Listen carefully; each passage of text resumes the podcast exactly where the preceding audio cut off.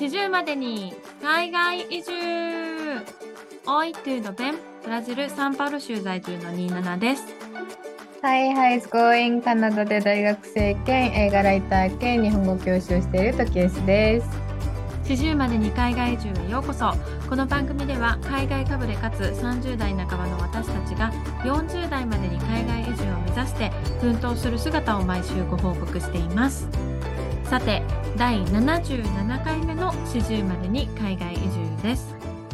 はい、よろしくお願いします。はいねなんか縁起のいい77って感じで確かに、いいね、ねラッキーセブン。なんですけどあのドキエスさん、うん。あなたすごいことしてますね すごい、うん、すごい。はい。っていうっていうのはですね、トキエスのインスタのアカウントをフォローしている方はあのご存知の方もいらっしゃるかもしれないんですが、あの前回のエピソードかな？前々回のエピソードだったかな？で、あの トキエスがね、あのこう、えっ、と、イングランド系？アイルランド系？のアイルランド、のん。役者さん、ずっと憧れてた人で一つ目標が叶ったっていう人のなんかこうインタビューができたみたいな話があって今までちょっとその役者さんの名前が伏せられていたんですけどもあのー無事あのオフィシャルになってあなたコリン・ファレルそうなんです。コリン・ファレルと1対1で喋っとると思って喋った、喋った。そう、めっちゃ嬉しかった。めっちゃ緊張したけどな。すうんごいと思って、え、コリン・ファレルと対面で1対1で喋ってる 私の友達と思って、すごいと思って。な、なんかね、非現実的というか、そんな感じよね。でも、なんか、よかった。なんか、周りに言い続けて、なんか、インタビューしたいとか。うん。本当すやっとって。感じ。う。うんん、いや、なんかね、すごい。だって今、なんかなんだろう、私、人、友達を一人返せばコリン・ファレルにつながると思うと、恐ろしい。世の中って狭いって思ってる。いや、ほんまなんかインターネットってすごいなと思うよね。うんだって多分、こんだけインターネットとかテクノロジーが全然なんかすごくない時期に私が例えばライターしてても多分インタビューする機会はなかった。だからパンデミックがあって、うんそのオンラインインタビューみたいなのが普及し始めて、うんうんその時にちょうど私もなんか英語もちょくちょく喋れるようになったし、映画の知識も増えていってる時やったから、僕ちょう、なんかタイミングも良かったんかなっていう感じ。すごい、運をつかんだ感じがあるよね、やっぱ本当に。うん、うん。まあ一個大きい仕事がね、終わってほっとして、ほっとした感じ。で皆さんぜひね、あの、これも TV グループさんだよね。す。3日連続動画がアップされて、1日目は監督とコープロデューサーのタイ人の方。で、えっと、に、えっと、2つ目がトム・ベイトマンっていうナイル川殺人事件とかに出てる俳優さんと、あとジョエル・エドガードンっていう俳優、えっと、俳優と監督で活躍されてる方、オーストラリア人の方のはい2人、1組でやって、で、3本目がコリン・ファレルで、はい、出てるので、よかったら見てください。YouTube で TV グループ、あのテレビの TV にグループで入れていただくと出てきますので、ぜひ見てみてください。まあ、ぜひぜひ、はい、見てもらえたらと思います。っていうのがね、驚きのニュース一つ目で、実はうん二つ目の驚きのニュース、今日突然入ってきたんですけど、はい。私の母が、なんと、今日、コロナ陽性者になってしまいました。あら、大丈夫？てか、コロナむっちゃ増えてるよね。そう、今、日本すごい数が増えてて、っていうのはね、うんあの、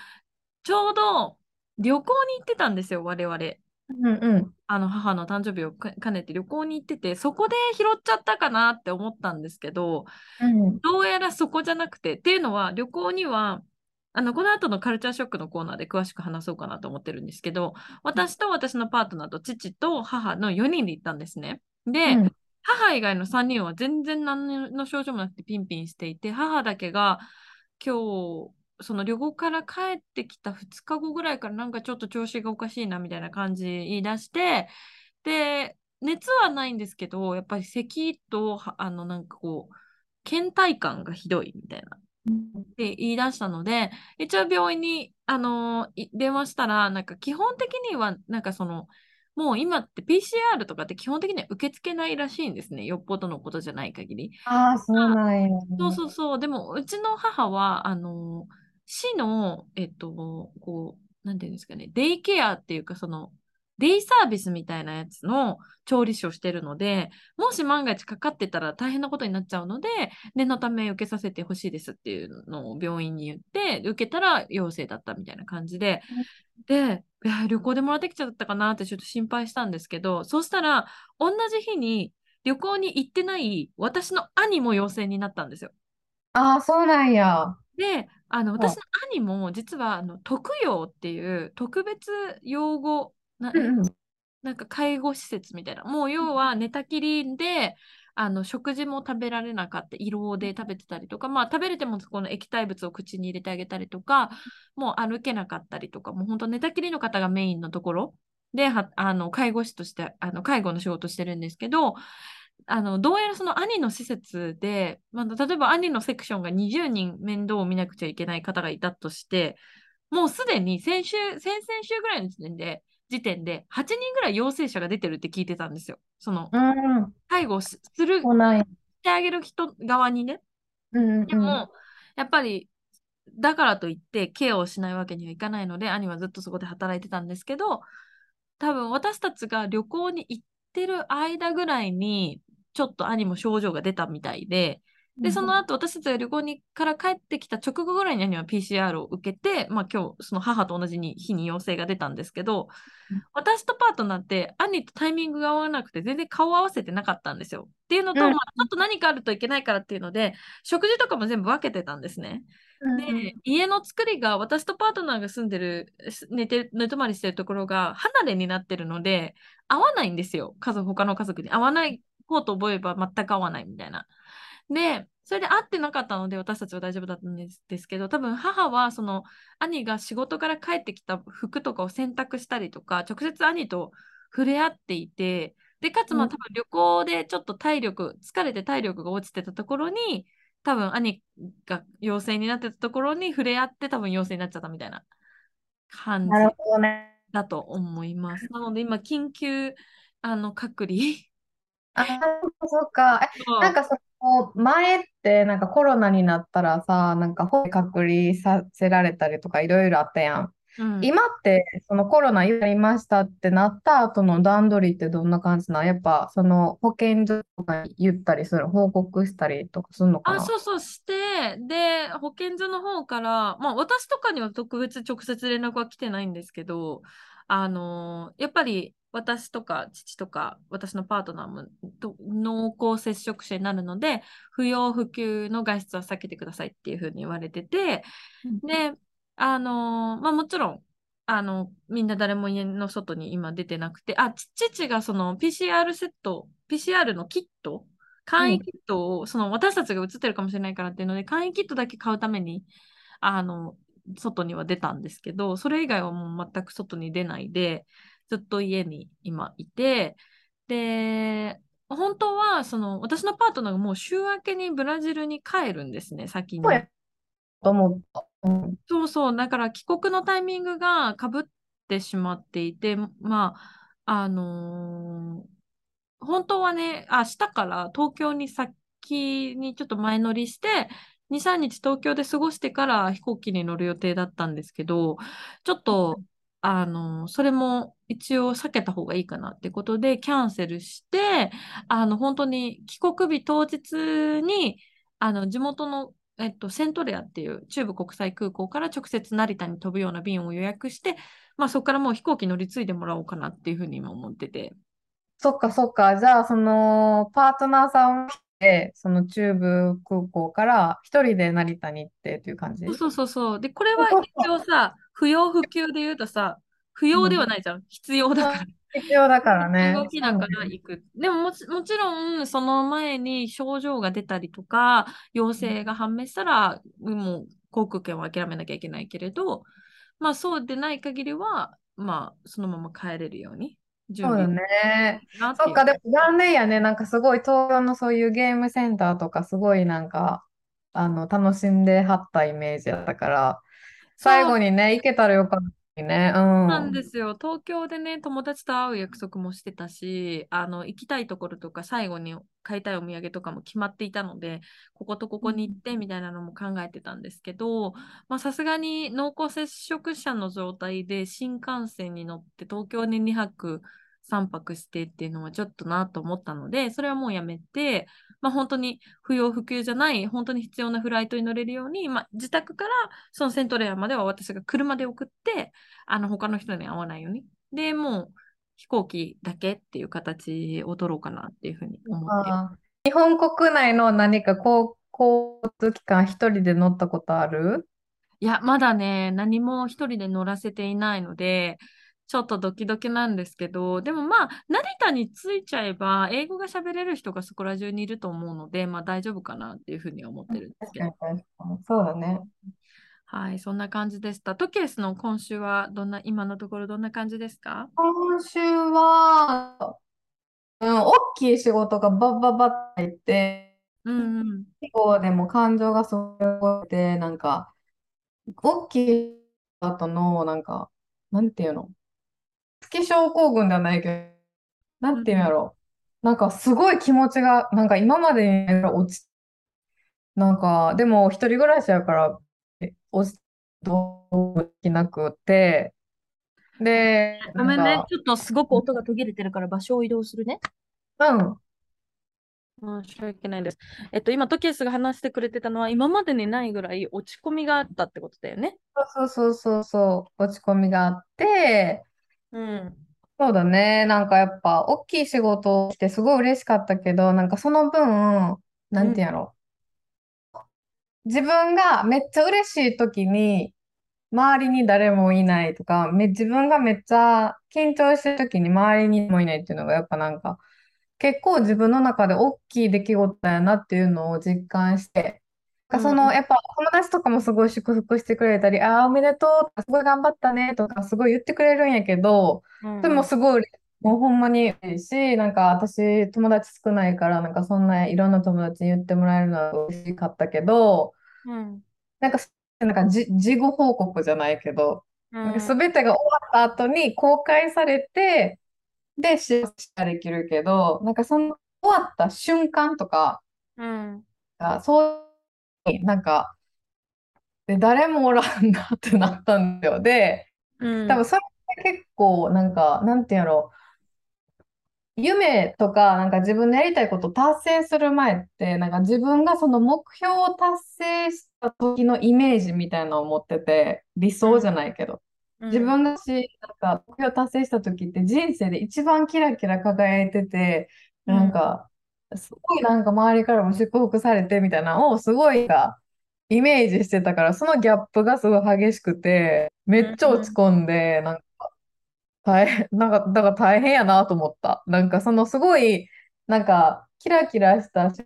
なんかやっぱ周りからもすごいって言われる仕事できるようになったけど、その分、なんかやっぱ、なんていうんやろ、落ち込みが激しいから、その、例えばさ、うん。もっと、なんかすごい人おるやん。例えば映画を作りたいって言って、映画を作って大ヒットしてみたいな。うん。もっとなんかそう叶えてる人とかって、やっぱ落ち込みすごい激しいんかなとか考えていあ、た。気合を入れて。る分さ、それが抜いたとき、一気に来るのがあるってうんことだよね、きっとね。そうそうそう。で、なんかその時ちょうど、わ、私、ま、なんかずっとワニマ聞いてるんですけど、うん。なんか、ワニマの曲で、なんか、あの日あみたいな、なんかバラード調の曲があって、で、その歌詞の中でたまたまなんか、すごいなんか一人で見る夢はつまらないみたいな 言い出して、歌詞の中で。で、なんえー、かすごい、なんかそれが、なんか自分の中で、なんか落ち込んでる時にずしってきたから、うんうん。なんか、泣いてた、家で。えー、そうなんだ。そうそうそうそう。まあそんな感じやったから、なんかやっぱその、たのと違ったってめっちゃでかいと思う。思った。うん。特に帰ってきてから？帰ってきてからというか、その、なんやろあのーその目標を達成した時はたまたま一人やったから、多分それがでかうん。かったかなっていう感じ。うん。なるほどね。そ。そのなんか終わった瞬間誰かとシェアしたいのにできない。終わって一人でじゃあ、あ、もう終わったからいいよってやって。でも気持ちはすごい高まってるし、やっと終わったっていうのを言いたいのになんか一人みたいになった時に。辛いなと思って、なんか今までなんかキャリアっても、なんか恋愛は二の次、キャリアが一番とかって思思い続けてたけど、うん。実はそうじゃないんやなってなって、なるほどね。そう。で、ワニマの歌詞が響いたっていう。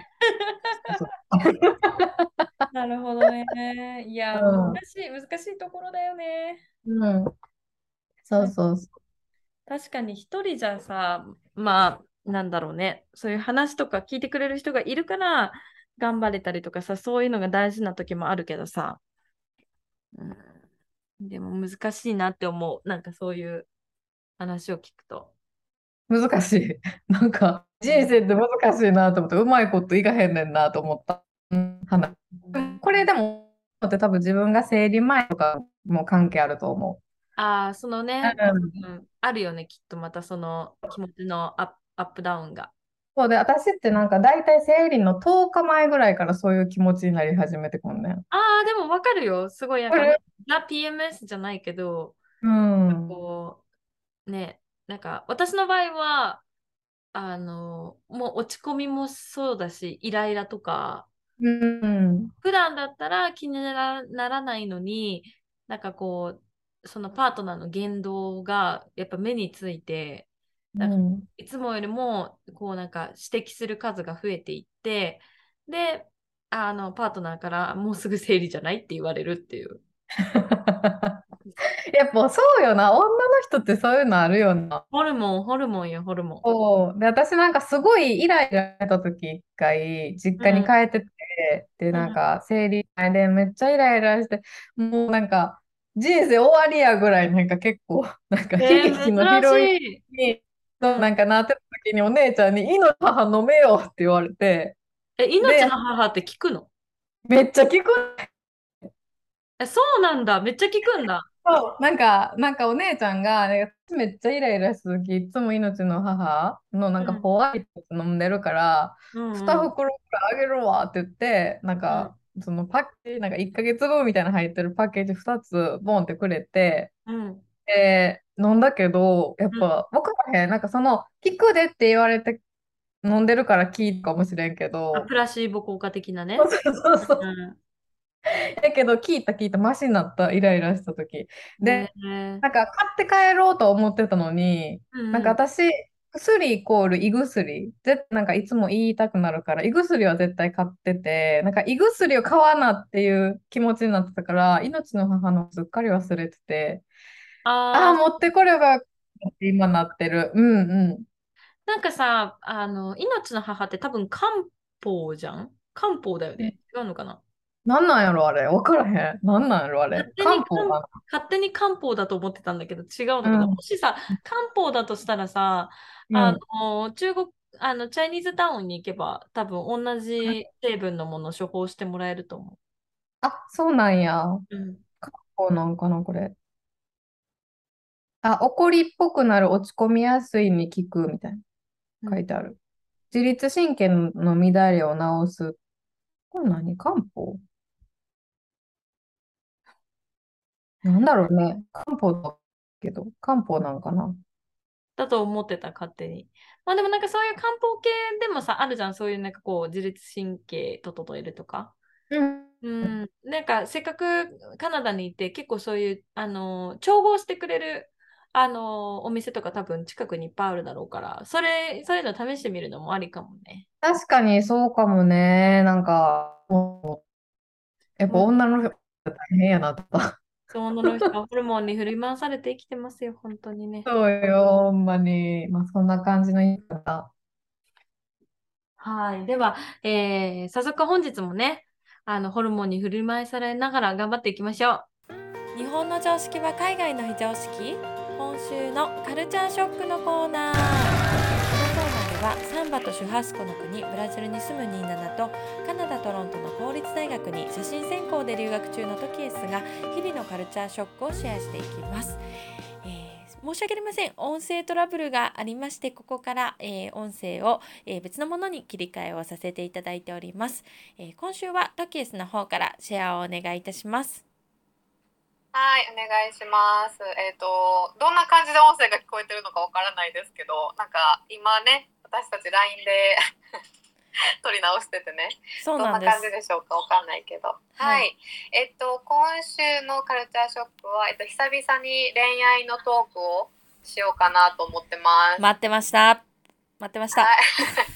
えっと過去のエピソードで、えっと、エピソード60から63ぐらいにかけて、うん、あのお話ししたことがあるあのメキシコ人の男性のお話をちょっとあのしていきたいと思います。はい。はい、えっとまあ簡単に説明するとそ去年の秋ぐらいにデーティングアプリで知り合ってでまああの映画が好きで映画業界で働いているっていうことで、まあ、意気投合して週1でデートしてたんですけど、うんうん、まあ2ヶ月ぐらい前か、うん、23ヶ月ぐらい前に急に違う人とデートするって言われてちょっとそこから私が連絡を切った人がいたんですけど。うんうんうんうんえっと、実はその彼との関係を忘れたいという思いもあってちょっと2ヶ月ぐらい日本に滞在してたんですね。うんうん、で、えっと、もちろんなんか他に仕事したりいろんな友達に会いたいっていう気持ちもあって日本に行ったのもあるんですけど、まあ、日本に長期滞在、その2ヶ月とか、うんうん、長期滞在する理由の一つとしては彼を忘れたいっていう思いがあって。うん。でまあ私と彼ってそのインスタグラムでメッセージのやり取りを基本的にしたしてたんですけど、うんうん、まあ、あのその彼が違う人とデートするって言い出してから私はその彼のメッセージをミュートにして、うんうん、さらにそのメッセージを一般に移動して、うん、なんかだからその自分からその一般っていうところを見ないと彼のメッセージが見れないように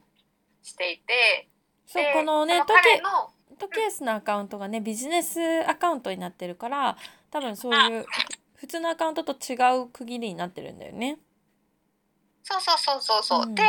えっ、ー、とまああの彼のストーリーも自分が自分のところに表示されないようにしてるから彼が何してるかとかも一切見れないようにしていて、うん、でなんか日本滞在中たまにその一般を開くと絶対メッセージが入ってて、うんうん、なんかある時はなんかすごいボイスメッセージが入ってて、うん、なんか君や家族、うん、あ君とか家族とかで家族と友達と楽しそうにしててなんか僕も嬉しいよみたいなボイスメッセージが入ってて。うんうんうん。で、まあ、私はそれに対してずっと塩対応というかメッセージ来ててもするみたいな感じにしてて、まあ、ね、だって散々ね突き放されてこっちが歩み寄ってるのに突き放されたのを何十回も繰り返してようやくこう決意して離れた相手だから、まあ、今更何という気持ちもあるしね。うん、そうなんででなぜブロックせんのかって話やねんけど、まあ、私にとってその映画の趣味がすごいなんか合う人が少ない、うん、その映画好きの友達はいてもなんかそのめっちゃコアななんか映画とかのジャンルがぴったり合う人っていうのが今まであんまりいなかったから私にとって結構貴重な存在でもあったからなんかそれで切りたくないっていう思いもあったからブロックはしなかったんですね。なるほどうん、でまああのー、私がトロントに帰ってきたのを私のストーリーを見て知ったみたいでそこからまたやたら連絡来るようになって。あそうなんだ。そうそうそう。でなんかまあ無視しても来るって感じだった。でなんか君とまた会うことは僕にとってすごい意味のあることなんだみたいな。をやたら言ってきて、で私なんかそのちょうどジョーダン・ピール監督の映画で「ノープ」ってやつが今トロントで公開されてるんですけど、うん、それは私はすごい見見たかったんですよ個人的に。そしたら彼はそれを知らずに私に誘ってきたからなんかあやっぱ映画のテイスト似てるなとかあ好みが、ね、実感して、うん、でまあとりあえず会いたいって何度か言われてでまあノープもなんか見たかったしそれで承諾をしたんですね。じゃあ会おっかって。でも家には行かないっていう話をして外で会いたい、はいはいなるほどね。なるほどね。うんうんうん。うん。でもなんか会う前日に、うん、なんかどこで何時に待ち合わせって聞いたら、うん、なんか4時以降にこの映画館で君の好きな時間にチケットを取ってっっていうメッセージが来て。うん。でなんか「え？私がチケット代払うの?」っていう感じやったんですよ。まず。そうよね。だってそ向こうが向こうがデートしようって言ってきたんでしょ？だって。そうそうそうそう、うん。でそしたらなんか「私がチケット代払うの?」って聞いたら、うん。なんか向こうが「うんなんか問題でもある?」みたいな感じの返事をしてきたんですよ。うん。で私が「うん Are you serious?」みたいな感じで言ってうん。なんかいつもは割り勘とか問題ない全然ないけど明日は違うでしょ？って。なんかそうだよね。自分がなんか「I won't take you to the date」みたいな感じで言ったんじゃないの？っていう風に言ったんですよ。いやほんとそうよ。そうやね。うん。でなんかしかもこんなやり取りしてる日なんか彼はイベントに参加してたらしくって。えー、そうでなんかイベントでお金使えるのに私にお金使えないっていうのおかしいでしょみたいな。それがわからないようだったら、もう会いたくないし会うべきではないみたいなおよく言った。話をした。素晴らしいとケースそうそう。偉い。ありがとう。そしたらなんか向こうからなんか結構「What?」みたいなえ I'm just asking as a favor for the ticket. I can cover drink and food before we go in. みたいな、うんなんか、チケット代お願いしただけやんみたいな言い方してきて、うんいやなんか、I get it. I get it. You are hard. But it is not fair if I am trying to make an effort. みたいな感じで来て、なんか努力してんのに、なんか、それはアンフェアだみたいなな内容が来て、で、Do you still wanna go? って来たから、うん。私はなんかあなたの行動はなんか making effort してるんじゃなくて making excuse してるんだよってうんうん言い訳ばっか言ってるんだよっていう風に言って、うん。で if you don't get it I don't really wanna meet you みたいな感じで言った、もう会いたくないって。なるほどね。うん。そしたらその後もなんか君に会いたくてなんかそれが僕にとって本当に意味があるってこと分かってほしいし、うん。みたいな結構長い文章が来てうん。なんかあのー君は今もしかしたら会いたくなくて距離を置きたいかもしれないけどうん。なんか僕は待つからみたいな感じのメッセージが来てて、ね。うんうんうん。でこれがその前日かの夜から次の日の朝ぐらいまでにかけてのやり取りうわでー うん。そう。もう私的にもう疲れてもってそれで。いやしんどいよね。なんでこんなやり取りせなあかんのってなっうんて。うん。だから私がなんかこんなん映画行ってもディナー行っても絶対楽しめないしうん。もうこうやってチャットで言い合うのもすごい面倒くさいから、うん。公園で会って話そうって言ってうんうんうんうん。でもう場所も時間もこっちが勝手に設定して話しかったら来てって来なかったらもうこの先あなたに咲く時間はもうないですみたいなメッセージを送ってん。素晴らしい。もうほんと気持ちがいいです。そうそうそう。で、うん。そしたら公園で会ったんよ。でほんまにうちの近くの公園で会って。うんうんうん。でなんかそのメッセージ送ってからほんと1時間半後ぐらいになんかすぐ多分すぐ行かなと思ってくれたんかすぐ来てくれて。うんうん。でそしたらさなんかアダモちゃんぐらい黒く日焼けしててさ。アダモちゃんって久々に聞いたわ。なんかそれでちょっと笑ってもたわけ。でも笑ったらあかんと思ってうち。は怒ってるし。毎回笑そうじゃない？毎回会うたびに笑ってもうてが入っちゃうやん。初見で出落ちしてくるんよね絶対ね。そうそうそう。でまあ言いたいことを全部言ったわけですようんうん。でなんかそしたらなんか向こうがなんか今すごいやっと理解したって会ってこうやって話してやっと理解したけど本当になんか僕のそういう行動とかは本当にバカだったねみたいな感じでうん。なんか、まあ、めっちゃ謝罪してくれた。もう普通に「うん I'm sorry」じゃなくてなんか普通に「I apologize」みたいな感じでうんうんなんか本当の謝罪みたいなのをしてくれてうんうんうん。で私の話を全部「うんうんうんうん」って聞いてうん。ごめんって言った後にその彼の立場からのことを話してくれた。うん。でなんかそのチケットを買ってって言ったのはなんかつい最近財布を落としてしまってあかそうなんだ。のカードが今なくて、キャッシュしか持ってなくてうん。キャッシュではオンラインのチケットが買えないっていう意味でうん。なんか今持ってるうん。なんか財布も見せてきて、でなんかその確かに前使ってたのは近かったから落としたんはほんまなんかなとかうんなんかあと昨日のイベントのチケットはずっと前から買ってて。うん。で友達がチケット代払いたくないって言い始めたからなんか彼の分も払うようになってで今その予定より本当は今日お金持ってるはずだったけど予定よりお金がなくなっちゃったんだみたいな。うん。でなんか言い方もなんかチケット取ってってなんか送るんじゃなくてもっと別の言い方をすればよかったよねって反省してるって。うん言われたわけ。でもそれにとってもなんか私はその過去のこれまでのことがあったからうん。なんか言い訳にしか聞こえなくてそれも。うん。全部。なんか旗から聞いてても全部言い訳に聞こえる。そうやろ？そうそう、うん。で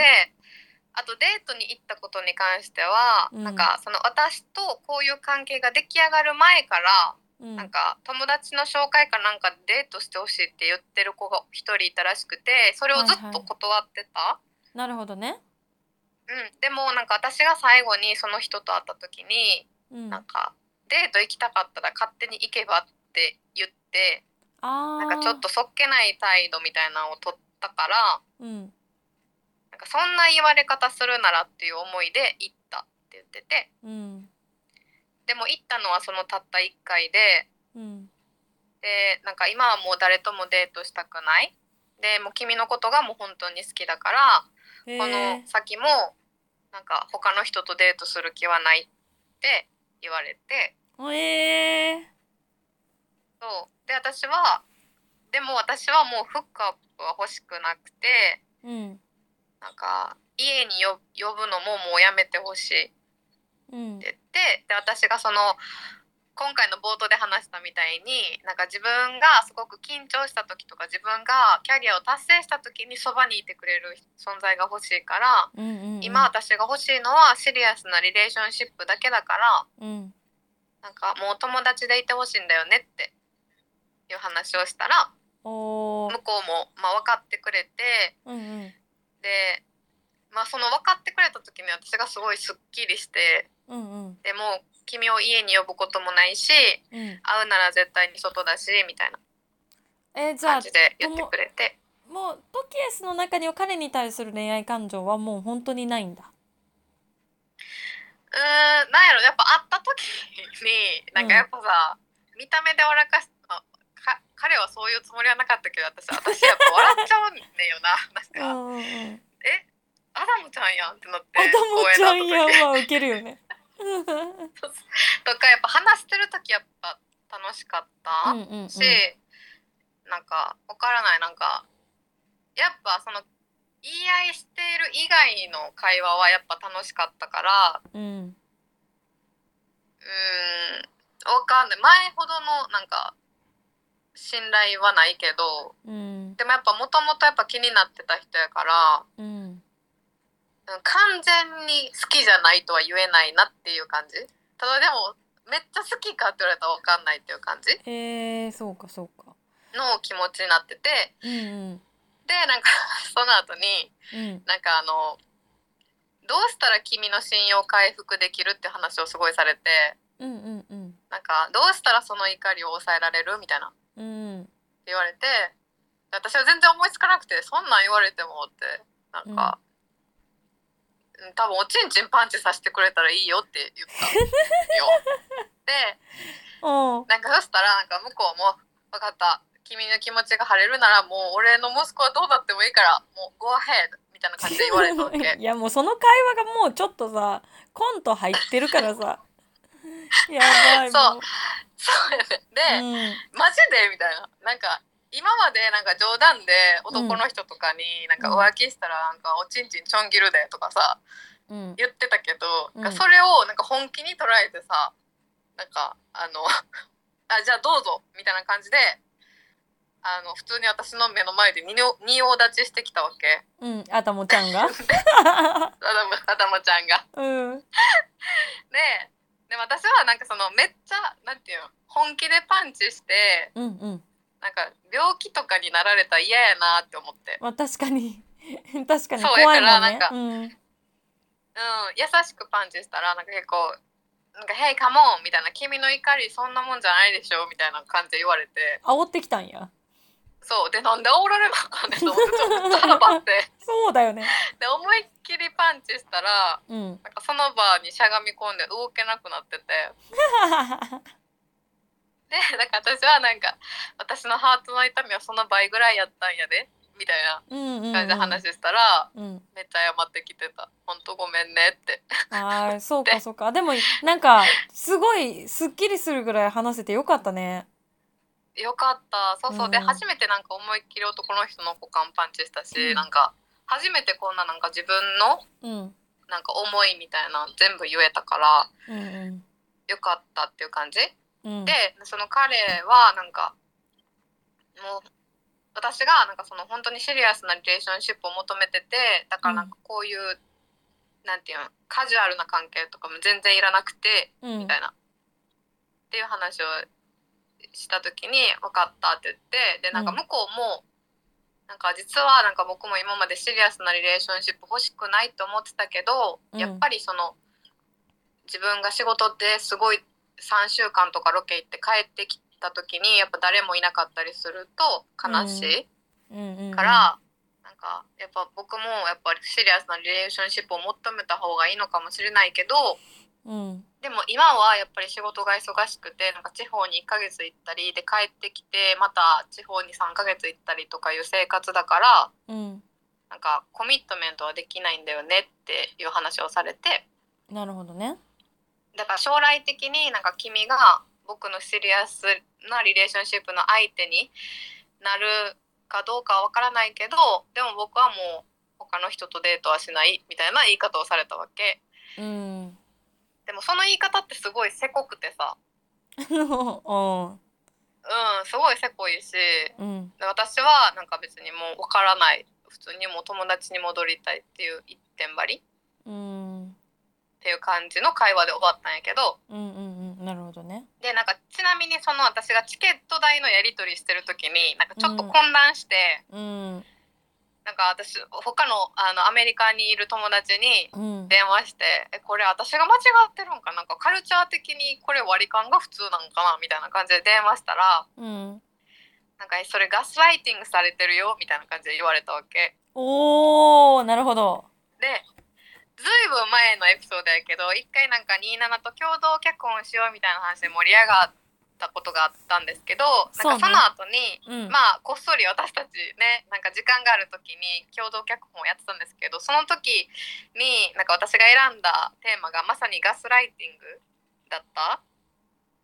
うんうんうんうん。でまあ自分では気づかんもんなんかなっていうのをすごいそこでそこでさらになんか怖さみたいなのを実感したから、うん。まあ脚本もそろそろいろいろやっていかなみたいな感じで思ったっていう。確かに。うん。脚本ちょっと今あのお互い一時帰国が挟んでしまってちょっと止まってしまってはいるんですけどあのー本当にやっぱ当事者になると気づかないんだね。気づかない。そうでなんかうん。ちなみにそのガスライティングっていうのはなんかその心理的虐待の一種みたいな感じでうんうんうん。なんかその相手側が君の考え方が悪いっていうふうに仕向けていくみたいうん。な、まあ、ざっくり簡単に言うと。うんうん。でイギリスで流行った流行語で、まあ、それが普通に使われるようになったみたいな感じなのがガスライティングなんですけど、うん。うん、まあまあ。まあそういうことがあってあ自分ではやっぱ気づかんねやなって思ったっていう。うんそうそうそう。そうね。いやーなんかだってその向こうが懇願して会いたいって言ってきてうん。当然なようにチケット取ってって言ってきてなんかもうその後のなんかい言ってることが全部言い訳に聞こえてきてみたいな。まあなんか、うんやっぱ相変わらずの彼だなっていう感じではあるんだけど。うん。でも変わろうとしてるのかな？いやわかんない。でも人ってそんなすぐに変われへんから。まあそうね。そこは変に冷静に見てて私も。うんうんうん。なんかどうせ人ってすぐ変わられへんしなんか今までのその、なんていうの前科があるじゃないけどまああるから、確に。なんかあのどうせまた信用してもうんうん。なんか傷つけられるだろうなっていう考えでいてでそういう立場で接する方が彼と接する方が楽だった。まあそうだね。割り切った方が楽だよねきっとね。うん。だからその、ま、もう私昔から連絡することはもうない。うんうん。けど例えば向こうがすごいがん頑張ってわかんない。何か本当に言葉だけじゃなくてアクションで例えばメイキングエフォートしてきたらうんうん。わかんないけどこの先どうなるか。うんっていう感じかな。うん。まあそうね。言葉じゃなくて行動で示してほしいしなんかここまで話が深く踏み込んでるのにそれでトキエスも自分の立場をこんなにはっきり言っているのにそれでも彼はシリアスリレーションシップに進まないんだっていうのも一個の答えじゃない？そう。だから多分そこでねまあちょっともう判断していくしかない感じになるよねこっちとしてはね。うん、だから私は本当に理解できなかったのが、他のことデートしない。でもコミットメントもできないみたいな。うん。なんかえどういうこと？となったけど。確かに。わわけわからんからもう友達でおろって感じだった。うん。うんうんいいと思います本当に。うんうん、うん。なるほど。じゃあなんか去年の秋から始まってなんかこう一回すごい波があって終わってそしてまたなんか今度は友達として会ってみたいな感じだけどそうだね。まあこの先会うかわかんないけどね。そうねまあ、こっそういう話があって、うん、そうね話が続くかどうかはきっとわからないけれどまたもしまあなんか彼からは絶対引き続き連絡来ると思うんですよ。うんうんうん。うんでもそうなんかな？どうなんやろ？え来るんじゃない？でもさ彼が結局自分の考えを変えない限りはこれ以上トキエスとは何もないじゃない？うんない。家にも行かないしさだから、うんまあそれで彼がもういいやってなるのかそれともそこでやっぱり離れたくないってなるのかは彼次第だよね。そうだね。なんかもう言いたいことも言ったし、なんかそうだね。向こうが本当にどう動くかによるやろうなっていう感じかな。でもなんかその多分うん。彼の中で謝罪したかった？許されたかったみたいなのが大きかったのかわかんないけど。わかんない。でもその後はなんかその会うまでの間ってもう毎日連絡来てたけど、うん。会ったのが先週の日曜日か。うん。でそっから連絡ないですからね。あ分わかんないだから許されて終わりたかったのか何なのかわかんないけどそれかただ本当に忙しいのか、なんか本当になんか泊まり込みでロケとか行ってるって言ってたから。まあ忙しいのももちろんあるだろうねきっとね。うん。でもなんかそう。重いだからまあどうなるかわかんないけどね。ううん。ん、そうね。そうそうそうね。まあちょっとガスライティングには気をつけつつまたもし続きがありましたらぜひぜひシェアしていただければと思いますはい。ちょっと本当に27もそれガスライティングやでって思ったら言ってな。そうねだからこれってさ本当にまさに私たちが共同脚本に載せてたところのプロットにも載せてたところにも載るけどさあの周りから言われないと気づけないっていうのがガスライティングじゃないですか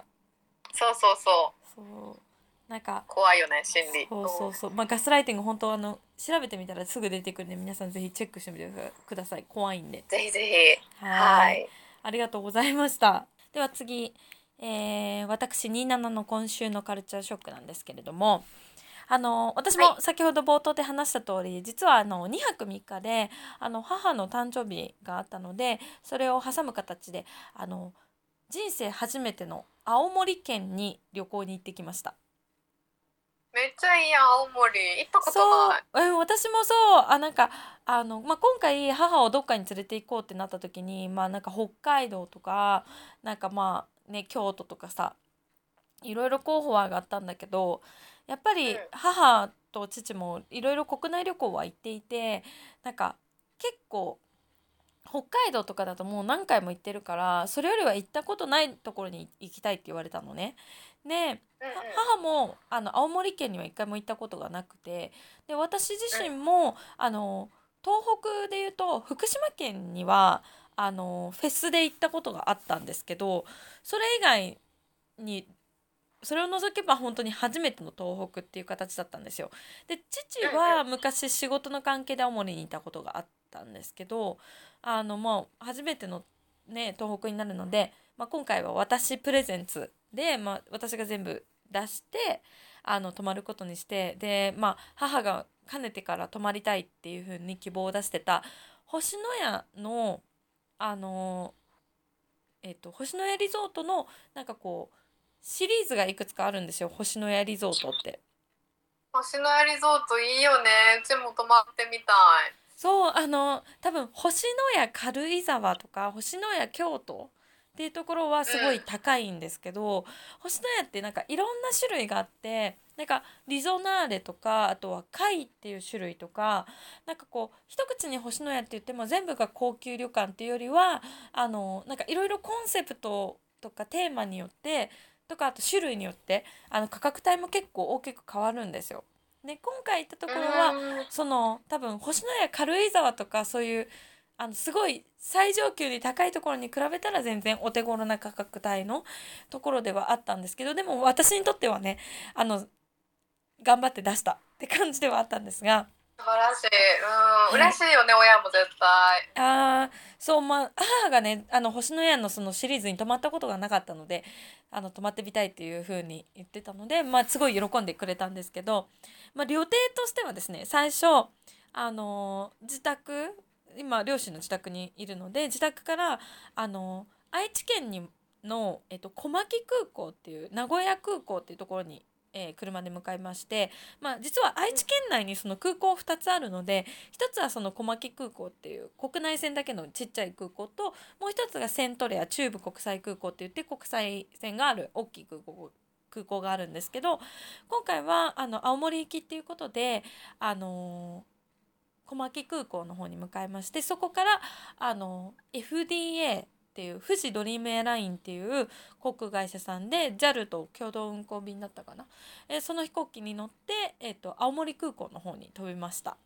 でなるほど。そうなんです。で着いたら、えー、とレンタカーを借りていたのでレンタカーをピックアップしてそのままですね青森市内の、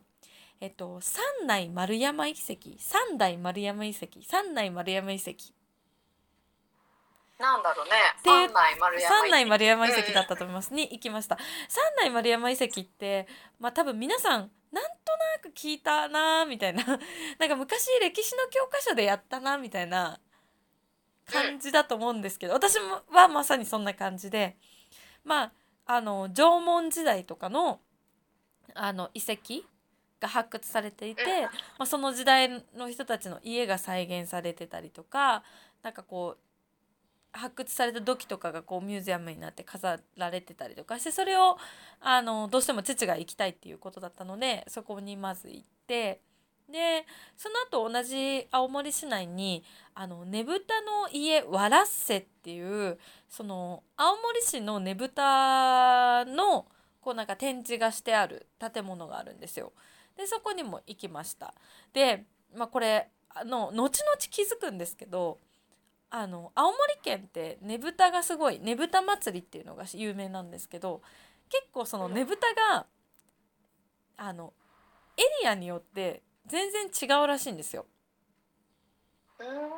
そう。そうなんや。い一個じゃないんや。そう1個じゃなくてなんかしかもそれも「ねぶた」っていう「ふ」に点々で「ねぶた」って言ったり「ねぷた」って「ふ」に丸で「ねぷた」って言ったりそれもあの場所で違うらしくて結構その場所場所によって結構なんかこうバチバチしてるらしいんですね。あそうなんやそうそうらしらしくてなんかその五所川原っていうエリアだったり弘前っていうエリアだったり八戸っていうエリアだったりまあいろいろその青の青森県内でもいろいろこうなんか派閥がある派閥っていうかグループが分かれてるみたいな。らしいんですけど、えー私が行ったのはそう青森市内のわらっせっていうところに行ってうんあのその前年の年のその金賞銀賞銅賞を取った作品とかが置いてあったりすごい大きくて。であの会場でなんか即興のそのあのなんていうんだろう。たなんかあのねぶた祭りって羽とっていう踊り子さんがこう踊るんですよ。ラセララセラって踊るんですよね。でうんうんその踊りをやってくれるなんかちっちゃいなんかこう催しみたいなのを見たりとかしてでその後はそのまたさらに近くにあったなんかこうのっけ丼ができる市場みたいなのがあるんですよ。のっけ丼って初めて聞いたかもえっとすそあなんかね8月からね値上がりする2000円に値上がりしちゃうんだけど私が行った時はまだ1500円だったんですけど1500円でチケットを10枚だかなんだか買うんですね。でうんそのチケットを1枚はそのご飯なんかあの丼のご飯が1個もらえてであとは自分で好きな市場のお店回ってってチケット1枚で例えばホタテが2つとかイクラがこあの1カップとか自分で好きなように具を選んでその買ったチケットで交換してって最後自分なりの海鮮丼が作れるみたいな。めっちゃよくない？そうところがあってそこに行きました。それすごい良くて。うんで良さそう行きたすごいやっぱね海鮮が新鮮でしたね。いえー、すごいいいな。そうなんです。であのその後は父のまた希望で白神山地の方に行きたいっていうこととあと私の母の希望で、えっと、白神山地のまあこれは、えっと、世界遺産のエリアからは外れているらしいんですけど12個っていう湖がに12個あるエリアがあってそこの一つの青池っていうすごいなんか神秘的な真っ青な湖が有名なんですよ池か。でそれに行きたいって言われたのであの頑張ってその青森市内から、まあ、2時間半ぐらいかかったかな一生懸命運転しましてそっちに向かって、まあ、道中にその、えっと、青森県の日本海側に、えっと、千畳敷っていうなんかこう岩が本当に千枚の畳みたいにこう連なってるエリアがあるんですよ。でまあそこにも立ち寄ったりとかしてあの、まあ、白神山地とかあの青池本当に綺麗な青を見て、えーその日の夜はあの先ほど言った星のやの「貝津軽」っていうシリーズがあるんですけど貝シリーズの津軽の方に泊まりました。で貝は結構ちょっと高級めなのかな、まあ、落ち着いている雰囲気で結構おしゃれででかつなんか津軽三味線の生演奏があったりとかなんか本当に雰囲気が良かったです。なんかあのカップルで行くのにすごくいいなって思いました。いいね。うんで2日目はあの実はその前日青池行った後に弘前城に行きたかったんですけど時間が足りなくて行けなかったのであの弘前城の方に行きまして。でその後またさらに運転して南下していって秋田の方に入って十和田湖の方を見てその後奥入瀬渓谷ってとこに行ったんですね。で、十和田湖がなんかね廃墟みたいになっててえー、何？なんかお化け？なんかね多分トキエスすごい好きだと思う。えー、ちょっと待って調べる そうなんかね逆にすごい興味深かったっていうかもう本当にそこら中に何だろう放置されたアバンディットされたホテルとか建物がたくさんあってなんか本当に何だろうゾンビが出てきそうななんか映画の世界みたいな世界観がそこにあるんですよ。で目の前に大きいすごい十和田湖があるんですけどすっごい十和田湖って透き通ってて綺麗なんですけど私が行った日がたまたま曇ってて雨が降りそうななんかちょっとこう暗い雰囲気だったのでそれも相まってすごいなんかちょっとホラーが始まホラー映画が始まりそうな雰囲気だったんですその日は。あそうなんや、なんか本当本当に多分なんか営業停止してから何十年もあの撤去されずにほったらかされてる建物がたくさんあってでまあ行ったのが月曜日だったっていうのもあるんですよ。普通の平日だったんですけどでも言っても夏休みなのにお客さんも本当にいなくってでなんかえいろんな。そういろんなところが結構ボロボロだったりとかしてお店もすごい全然開いてなくてなんかすごく自然が豊かでロケーションというかねその十和田湖自体はとても綺麗だから整備したらすごくいい観光地になりそうなのになんかめちゃくちゃもったいないなって思ったんですよ。うんうんうん確かになんでこんな感じになってるんだろうと思ってで私のパートナーがそれにすごいなんか興味を持ってなんでこんな風になってるのみたいな興味を持って、うんなんか多分彼の感覚したらからしたらこんなにきれい水がきれいな湖があったら多分ブラジル人だったら飛び込んで泳いでると思うみたいな。でもあーなるほどそうそうそうでもそんなことしてる人もいなくてなんか本当にすごい静かだったんですけどなんでそうなったのかなみたいなのを調べてて。で私のがパートナーが調べた感じだと18世紀ぐらいまではその十和田湖になんかまあ未確認生物が住んでるって信じられてた。でそれが、まあなんか竜が住んでるみたいな風に人は思ってたみたいな。で十和田湖って多分火山火山ができた後の湖だったと思うんですよ確か。でなんか一番深いところが3キロ300 300メ3000メートルとかあるぐらい深いんですよね。めちゃめちゃ水深が。確か。ごめんなさい。あやふやで喋ってます。であのその竜がいるって信じてた時代の人たちがそのなんか三種の神器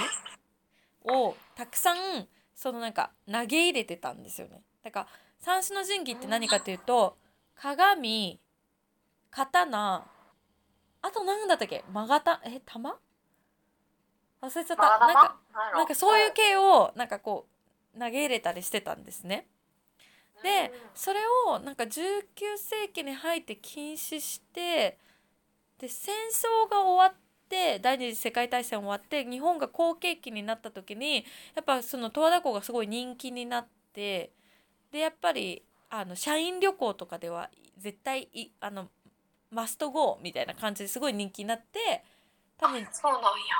90年代とかなんかもうすごいお客さんがいたみたいな。うんうんでもある時を境にやっぱどんどんどんどんちょっと廃れていってしまったみたいなやつがあって、まあ、なんかいろんなそれあの考察を書いてる方がいるのでそれ見てみていただいたら面白いと思うんですけど面白いと思う。うちも今すごい興味出た。そう不思議な世界観だったんですよね。で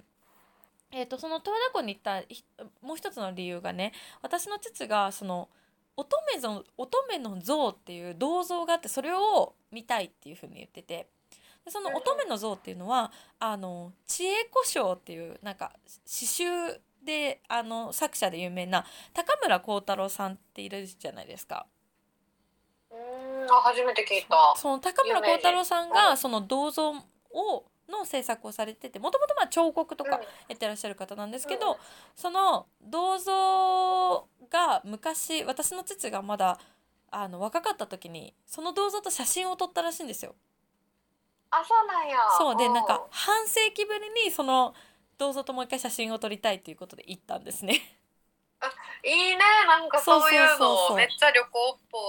そううそれをして。で、まあ、あとはねあの奥入瀬渓谷最近すごく人気があるんですけどすごいあの綺麗で。まあでもその日ギリギリ見れた感じ。結構なんだろうな。川が荒れてて。っていうのは、うん。ちょっと雨が続いてて。でしかも私たちが飛行機に乗って帰ってきた翌日翌々日とかがもう青森県があの雨で警報が出てて奥入瀬川が氾濫しますみたいなニュースやってて。そうなんやちょうど行ったとこじゃんと思ったんですけどまあそんな感じだったんですけど、まあギリギリ見れたっていう感じででその日の夜は青森屋っていう三沢空港の近くにある星のやのシリーズに泊まったんですね。で青森屋っていう泊まったものがあなんかアミューズメントパークみたいな感じなんですよ。なるほどね。うん、あのーその青森屋の中にその公園があってポニーに乗れたりなんかこう子供は虫取り体験とか魚釣り体験ができたりとかあとその建物の1階のところがメインのとこなんですけどそこになんかこうあのーなん屋台なんて言うんだろうな。なんか輪投げができたりとか金魚すくいができたりとかそういうのがあったりとか。なんか昔ながらの遊びみたいなそうそうそううそうそう。なんか浴衣借りれたりとか、なんかまあそのいろいろこうあの大きなそのねぶたのショーが見れたりとかね。なんか本当にあの一日中楽しめるみたいな感じで、あのお子様連れにぴったりみたいな感じのとこだったんですけど。でそこに泊まって3日目は、えっと八戸にある発食センターっていうあの大きい市場に行ってその後あの空港に乗って帰ってきたっていう旅だったんですね。ごめんなさい。旅のディティールだけですごく長くなってしまったんですけど。おーでもすごい充実してるね。いいね。そうすごい充実してたんですけど、まあ、カルチャーショックっていうか、ああそうだったこうだったわっていうなんかぎ引き戻された感のカルチャーショックなんですけど私ブラジルに行ってやっぱりすごい解放自分を解放できてたなって思ったなっていうことに気づいたっていうカルチャーショックなんですけど私の特に私の母親との関係ってすごい説明しがたいんですけどあの、うん複雑なんですよ。私はすごく母のことを尊敬しているし母は家族のことをすごくいろいろやってくれていてすごく感謝してるんですけど一緒にいるとねどうしてもなんかこうなんかこう抽象的に言うと黒くなんかこうねっとりしたものがずっと自分にじとってまとわりついてくるような感覚があってなんかこううん。息苦しくなってしまったり母の言動一つ一つにもうほんとピュンってなんかティファールかっていうぐらい瞬間弱かしきかぐらいの感じでピュンって私の沸点が上がってイラッとするんですよ。なそう。るほどね。で多分同じ言動を例えばトキエスがしても私何とも思わないんだけど母がするとすごいイラッとしたりとか、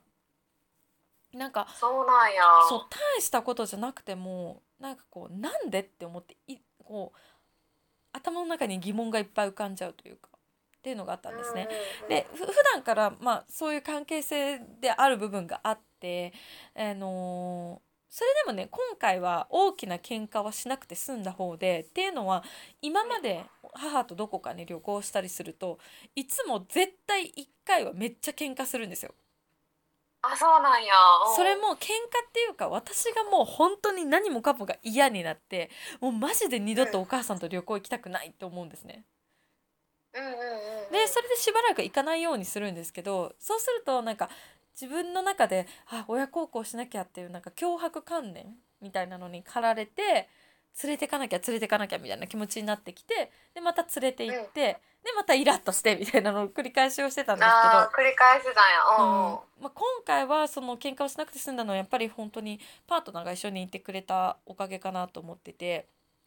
なんか、まあ、今回私が全部アテンドしていたのであのツアーとかじゃなくて個人旅行で自分で全部組んだのでなんかこうん。うちょっと焦る場面とか困る場面があったんですけどその時にやっぱりあの助けてくれたし、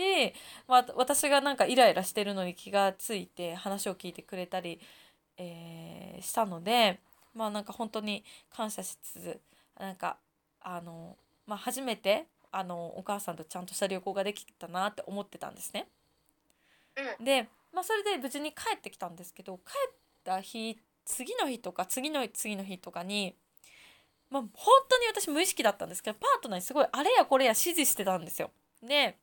あまりに私がボッシーででしかも言ってることがコロコロ変わってなんか本当にメイクセンスしてなさすぎてパートナーがついにいい怒ったというか呆れというか、もうなんかもうサジを投げた感じでなんかもうね本当ちょっと一回落ち着いてみたいな。あのうおかで私口をついては母の「お母さんこうやって言うんだよねこうやって言うんだよね」って。えこういうのが嫌だこういう風に言われたから嫌だっていうのをパートナーに言っちゃってたんですけど。なんか落ち着いて君がやってることって本当に君がのお母さんが君にやってることと同じことを君は僕にしてるよって言われたんですよ。なるほどね。でそこですごいはって気づかされて確かにって思ったんですよ。だ例えばその日一日だけ切り取ってみても私がパートナーに「今日どこ行きたい?」って聞いてるのにでパートナーがここ行きたいって言ったところに対してなんか私がなんかそれを否定したりとか「えでもそれは」みたいな「こうでこうでこうだから面倒くさいかも」とかなんかなんだろう、うん本当に辻褄が合わないことを無意識に私もやってたんですよ。でそれってその時の感情だけで発言してるですね。で私昔からそういうところがあってすっごい自分のそういうところが嫌だったんですけどそれってやっぱり母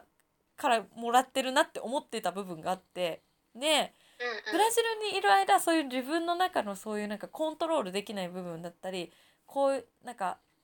なんだろうな。せなんかでせっかくいい旅行楽しく旅行してるのに例えば母ってなんかケチをつけたくなっちゃうっていうか何でもなんかネガティブなこと言っちゃったりするんですよ。うんでもなんかそういう部分とか私も真似したくないと思っててでブラジルに行ってパートナーのお母さんが本当に本当にあの聖母 聖母っていうか人格者だからそういうところが一切なくて本当になんか、全て筋が通っててメイクセンスしてるお母さんだからなんかすごいそれに救われたしなんかこう自分の中のそのねっとりしたものを取り除いてもらってちょっとずつ自己矯正できてたつもりだったけどやっぱりに日本に戻ってきてもう1ヶ月くらい経って気がついたら昔の自分に戻ってたっていうか。うんでもそっちの方がやっぱ長いからしょしょうがないこう引っ張られる部分はやっぱあると思ってそうそうそうそう。そういう風になっちゃうしさ、うん。そうそうそうそう。ほんとそうなんですよ。でなんか旅行途中とかか帰ってきたくまあ旅行の期間ずっとやっぱ親とずっと一緒にいなきゃいけなかったからやっぱりそれで多分自分の中でストレスがあってそのストレスを無意識的にパートナーにぶつけてたなっていうのをすごい反省してなんかうんパートナーは多分私がそうやってることに気づいてるけど我慢してくれてたんだけど多分旅行が終わっても続いたからちょっといい加減にしてってなったっていう感じ。なるほどね、うんでもさなんかちゃんとそういう風に分かりやすくなんかその27に落ち着いてって言ってちゃんと注意してくれたことはすごいいいことやと思う。いや本当にだから助かったと思った。なんかもしいなかったら私はずっとこれを解決できないまま自分を客観視することが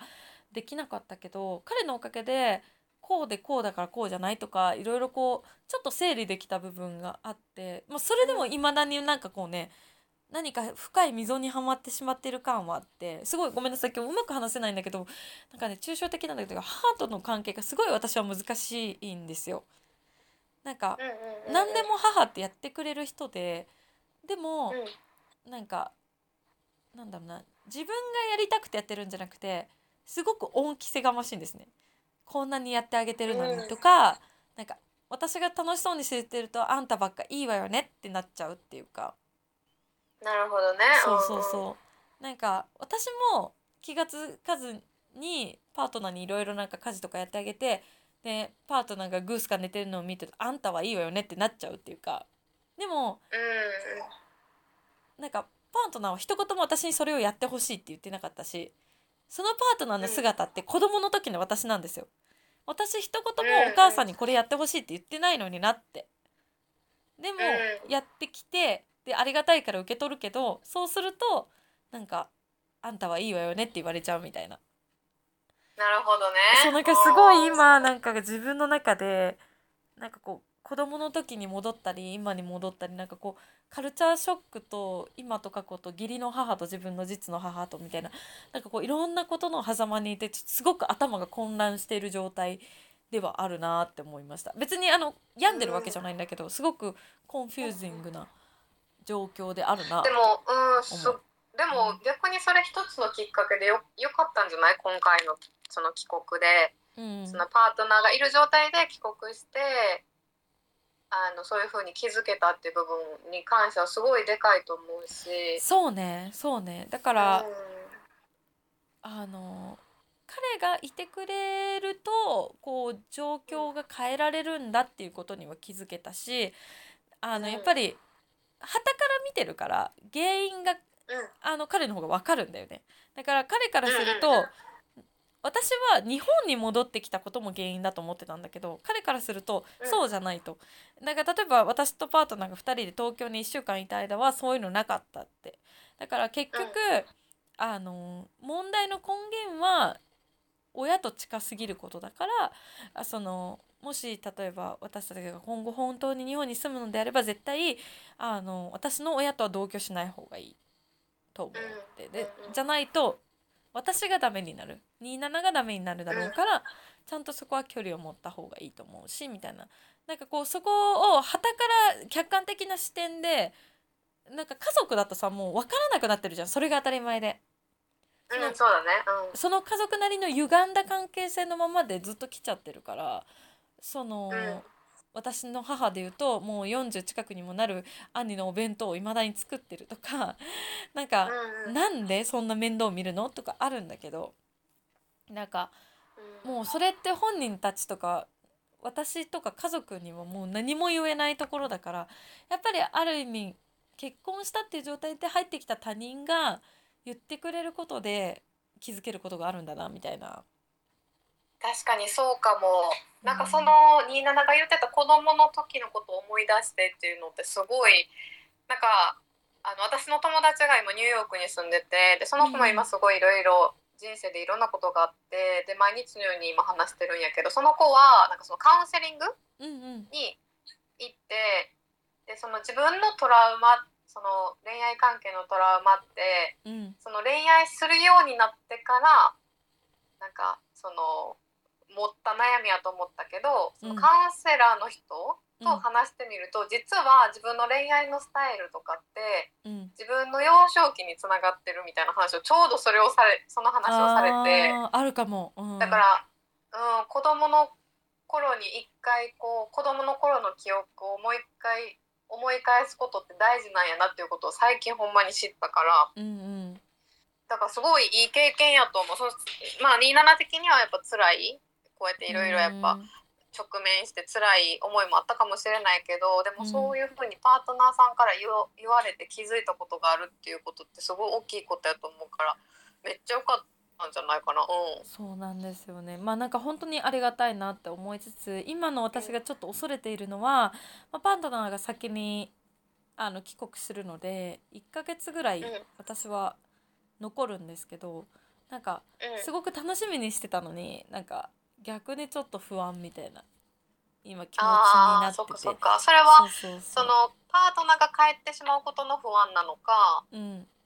えっと、実家にずっとおり続けることへの不安なのか。どっちもだね。なんかいずっといて自分の気持ちがすごくぐちゃぐちゃになるのが目に見えてて今はパートナーがいてくれてるから、なんかこうきなんていうんだろうな。リセットするポイントがあるけど多分それがなくなるとずっぐちゃぐちゃぐちゃぐちゃってこう昔なんか自分が好きじゃなかった昔のこのうん。ポジションにグッと引っ張られていくみたいな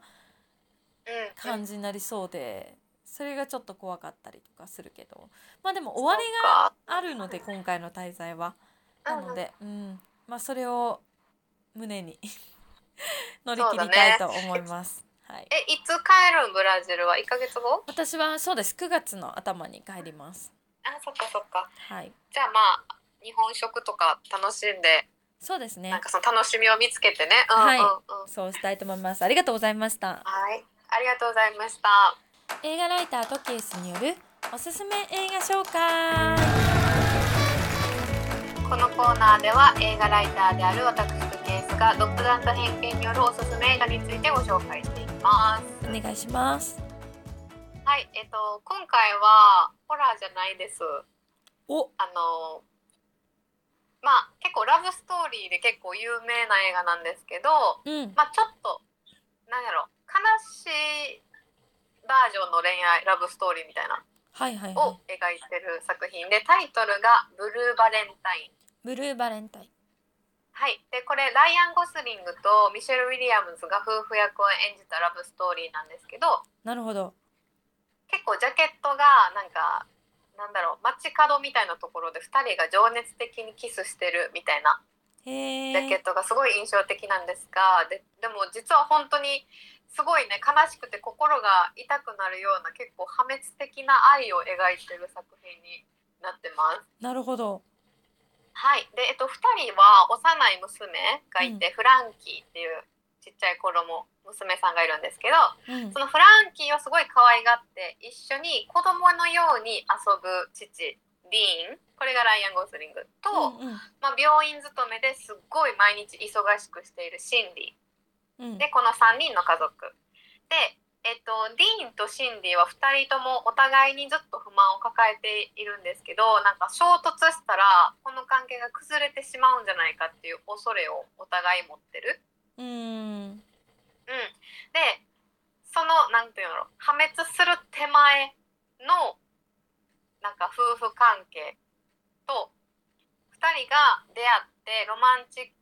クに関係が進んでいく付き合ってる期間っていうの、その2つの関係を交差させながら描いていくラブストーリーなんですけど。構成が面白いですね。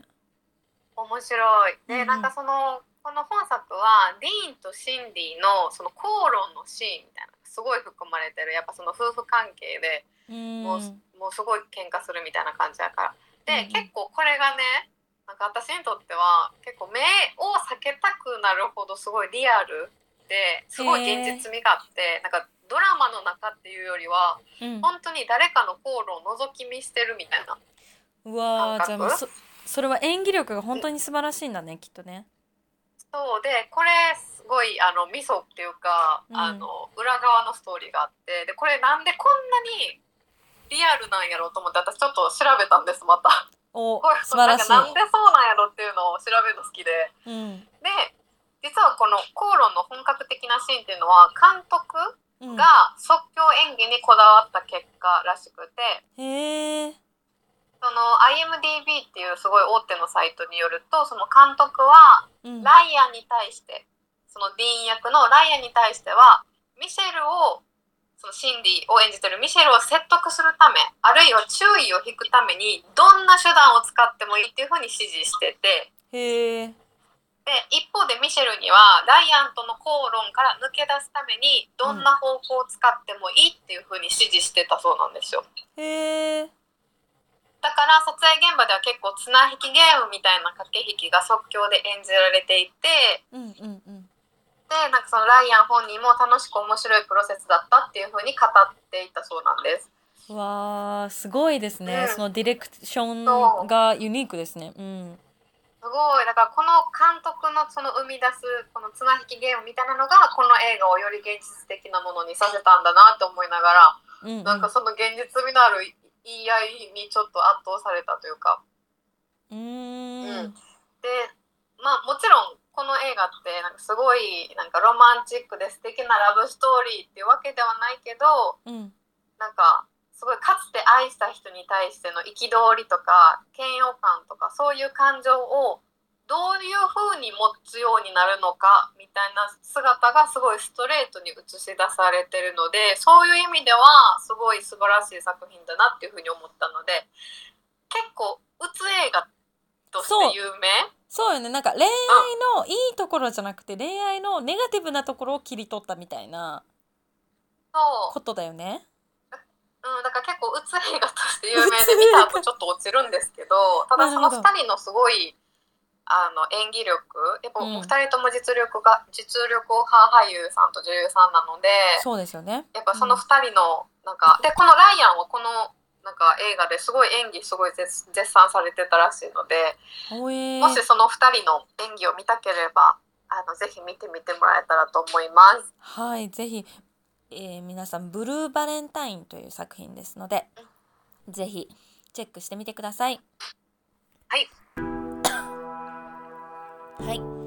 えーということで今週の四十までに海外移住はここまで。感想質問ご意見の受付先は27とケース at gmail.com まで。ぜひよろしくお願いいたします。ぜ